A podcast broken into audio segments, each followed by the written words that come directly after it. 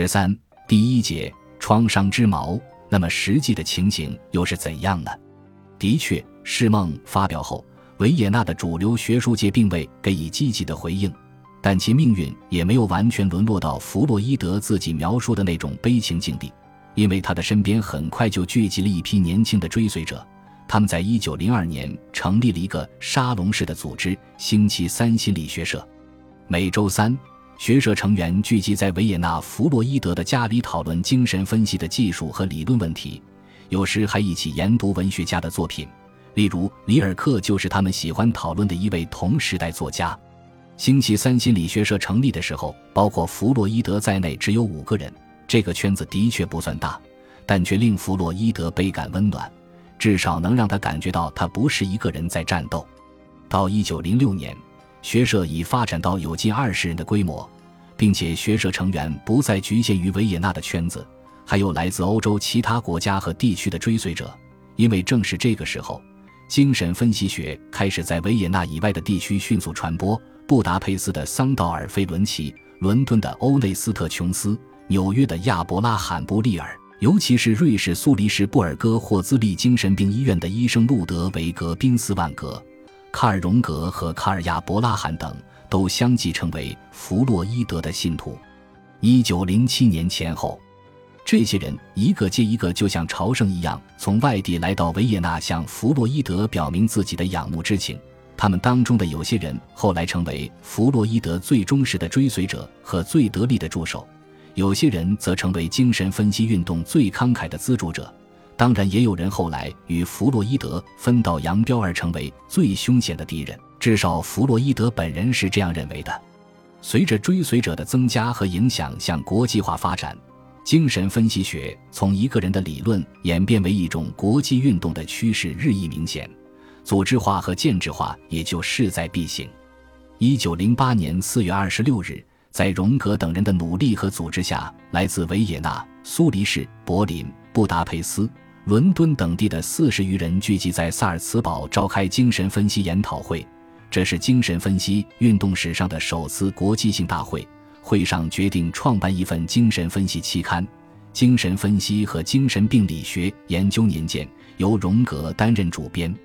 萨尔茨堡会议的召开标志着精神分析学开始向国际运动的方向发展，可分裂的苗头也由此而显露。对荣格的任命已充分表明，此时。在弗洛伊德的心目中，维也纳星期三心理学社的位置远不及他的苏黎世盟友重要。萨尔茨堡会议后，维也纳的追随者们觉得应当有一个更为正式的组织来把各地的精神分析学家联合起来，以更好地协调他们的工作。弗洛伊德对此表示认可，于是委托桑道尔·费伦奇起草一个关于未来组织设想的方案。一九一零年三月三十至三十一日。第二届国际精神分析大会在纽伦堡召开。费伦奇的方案在会上遭到维也纳追随者们的反对，因为这个方案确定由荣格担任将要成立的国际协会的永久主席。弗洛伊德亲自出面调解，最后出炉了一个折中方案，仍由荣格出任国际精神分析协会主席，但任期缩短为两年。会议还决定在各地设立分会。又创立了波士顿精神分析学会，同年还成立了美国精神分析协会。按照费伦奇的设想，协会应对民主平等原则有所限制，因为他想把组织办成一个柏拉图式的学园，由哲学王进行统治。可在当时，弗洛伊德的追随者们，尤其是维也纳的追随者，天真的以为他们可以把协会办成一个自由主义的乐园。就像弗洛伊德在会议结束不久给费伦奇的一封信中说的，这些维也纳人在纽伦堡之后的反应是非常情绪化的，希望建立一个由大公来领导的共和国。龚卓君、高志仁、梁永安译，二百四十五页，厦门陆江出版社，二零零六。虽然协会最后决定不给会员和各地的分会设置太多的规则限制，但领导权之争。尤其苏黎世的卡尔·荣格与维也纳的阿尔弗雷德·阿德勒之间的斗争，已经给这个刚刚诞生的组织撕开了一个裂口。权威主义与自由主义的矛盾将是引发精神分析运动内部冲突的一个重要因素。一九零八年的首届精神分析大会还只是一次非正式的会议，但精神分析学作为一个国际性的运动已开始酿成。弗洛伊德在《精神分析运动史》中会议说：“一九零七年以后，当维也纳和苏黎世学派联合起来时，精神分析形成了特别汹涌的浪潮。这可以由精神分析文献的传播和实践与研究精神分析的医生人数的不断增加，以及在会议上和在学术界对精神分析的频繁攻击表现出来。到一九一零年纽伦堡会议之后。”随着国际精神分析协会和各地分会的成立，精神分析学成为了真正意义上的国际性运动。如弗洛伊德自己在会后不久给费伦奇的另一封信中所说的：“这次会议标志着精神分析运动的儿童期已经结束，从此将进入一段丰富且平顺的青年期。”二百四十三至二百四十四页。可随之而来的情形却是运动内部矛盾的不断爆发和分裂的不断发生。先是因为协会的权力斗争导致了1911年阿德勒的出走和1912年威廉斯泰克尔的离开，这两个人都是星期三心理学社的核心成员。接着又因为学术观点的分歧，导致了1913年荣格的决裂。1914年，荣格辞去国际精神分析协会的主席职务，并宣布退出国际精神分析协会。对于这一系列的决裂，弗洛伊德1925年在自传中说，在1911年到1913年间，欧洲的精神分析学发生了两起分裂运动。这两起运动是在原先居于此新兴科学要津的阿德勒和荣格领导下进行的。这两起运动声势都很浩大，而且很快就有很多人追随他们。但他们的力量都不是来自他们的内涵，而是借重他们所提出的一项诱惑。他们说可以不必排斥精神分析的实际内涵，而把一些令人觉得可厌的成分驱逐出去。就在荣格闹分裂的期间，欧内斯特·琼斯、桑道尔·费伦奇、卡尔亚·伯拉罕、奥托·兰克等人成立了一个护卫弗洛伊德的秘密委员会。这个委员会里的成员要互相分享讯息与想法，即使是最私密的情况下。也要互相讨论任何会从最根本的精神分析理论原则分离出去的欲望。二百五十五页，弗洛伊德甚至要求委员会的成员不能太多，必须是他完全可以放心的人，且委员会的存在和行动必须绝对保密。就这样，在帝国内部出现了一个独立的小王国，国际精神分析协会变得更像一个宗教组织，教主的权威地位不可动摇。协会对其成员的控制力越来越强，国际协会与地方分会的关系越来越等级化，由此引发矛盾和冲突的原因也越来越复杂。有意思的是，对于组织与建制的心理学问题，弗洛伊德恰好有所论及。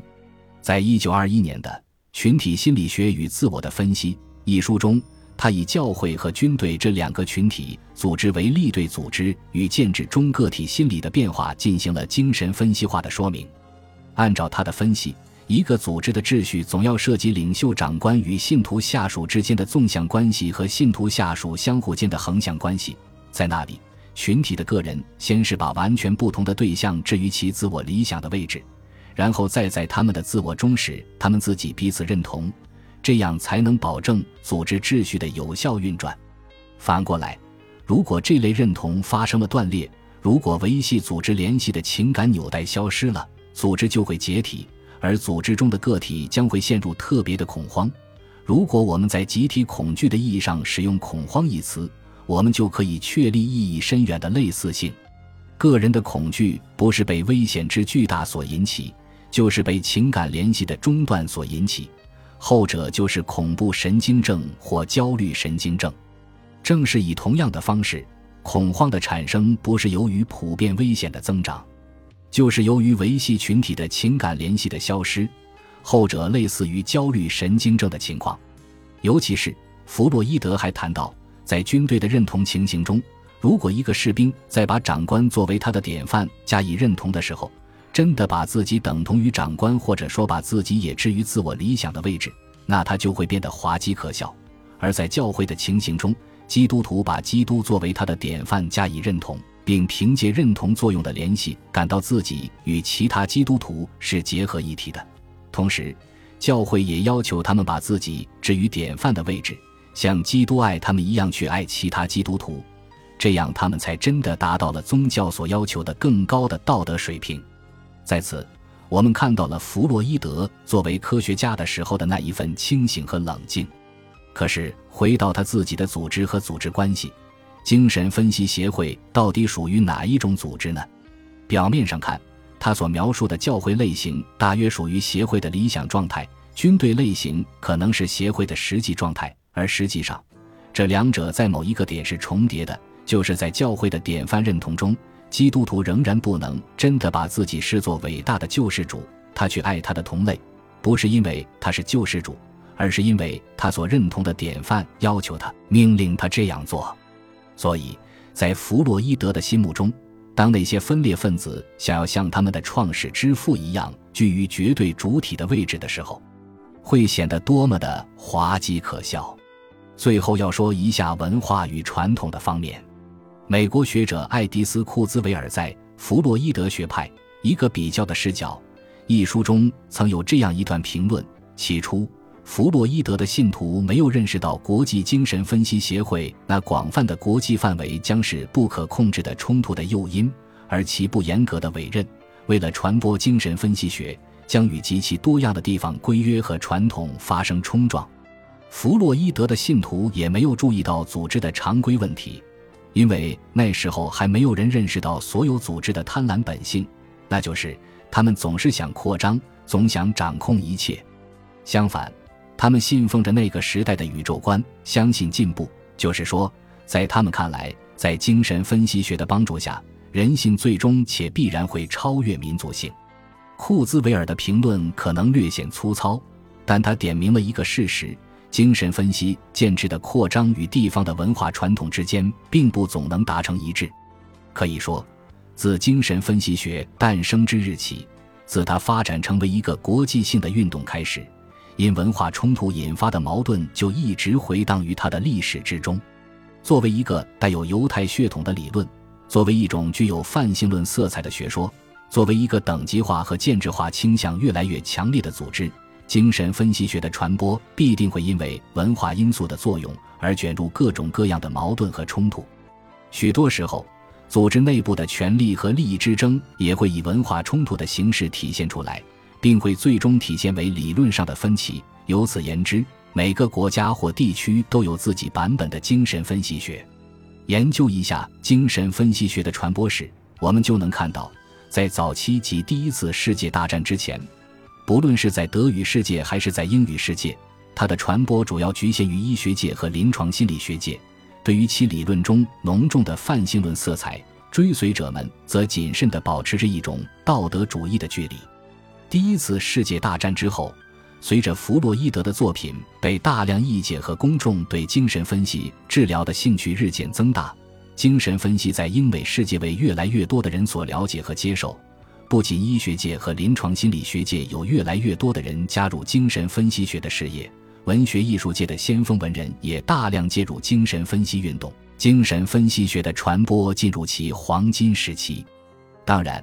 这并不是说在英美世界没有出现道德主义的抵制，在精神分析学的传播史中，因为其理论上的泛性论色彩以及血统上的犹太背景而引起的文化抵制，在所有地区都是存在的。但在英美地区，这并没有太大地影响到人们对精神分析作为一种治疗技术的接受。然而，在法国情形则有所不同，在这个国度。文化的敏感似乎远大于其他地区，不仅公众，就连医学界都对精神分析学怀有某种根深蒂固的文化成见。直至今日，法语世界的学者在追溯法国精神分析运动早期的历史时，都特别热衷于从文化的方面来谈论那时的法国人对精神分析的抵制。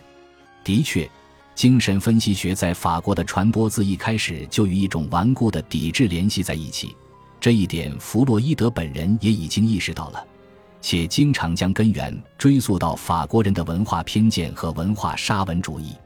为什么文化因素在法国的精神分析传播史中会有如此大的作用呢？这个问题，我在下面会具体的论及。这里暂且引用美国学者谢利图克勒比较美国和法国对待精神分析学的不同态度时的一段论述。他在其研究法国精神分析运动的代表作《精神分析的政治：雅克拉康与弗洛伊德的法国革命》一书中说，在美国，乐观主义、个人主义和唯意志论的特殊混合，使得人们容易基于一个信念来接受精神分析的治疗，即他们相信人可以通过自身的努力，只要他愿意来改变自己。美国的个人主义倾向于把个体说成是他或他自己的自我的管家或掌控者。虽然他也强调个体的自主，可他不认为我们每个人都拥有构成我们的人性的不可侵犯的内核，因而他与法国有关个人主义的传统观念是很不一样的。后者关注的是个体的界限，是个体与他人的分离。法国人有关自我不可改变的观点与精神分析的干预主义的能动观点几乎是格格不入的。不过，我们不可以把法国人的抵制单一的归于文化上的差异，至少这并不是影响法国态度的唯一因素。必须承认，弗洛伊德在说明法国人的傲慢时，过分地夸大了其文化沙文主义的作用；而后世的历史学家们在讨论这个问题时，又过分地依赖于弗洛伊德的洞识，以至于忽视了其他因素的合力。这就是说，我们在考察不同地区精神分析的传播史时，不能只看到问题的一面，而是应当在具体的语境中来综合地把握问题发生的复杂脉络。理论与技术因素、组织与建制因素和文化与传统因素，三者就像是精神分析学的阿喀琉斯之种，总是相互纠缠在一起，成为引发运动内部分裂的种子，有时甚至会发展成为给精神分析帝国致命一击的创伤之矛。不过，弗洛伊德在世的时候。这些都没能导致根本的决裂。只要这个象征性的旗帜还没有倒下，精神分析运动就可以作为一个整体去进行它的扩张，去建立其作为一个帝国的基业。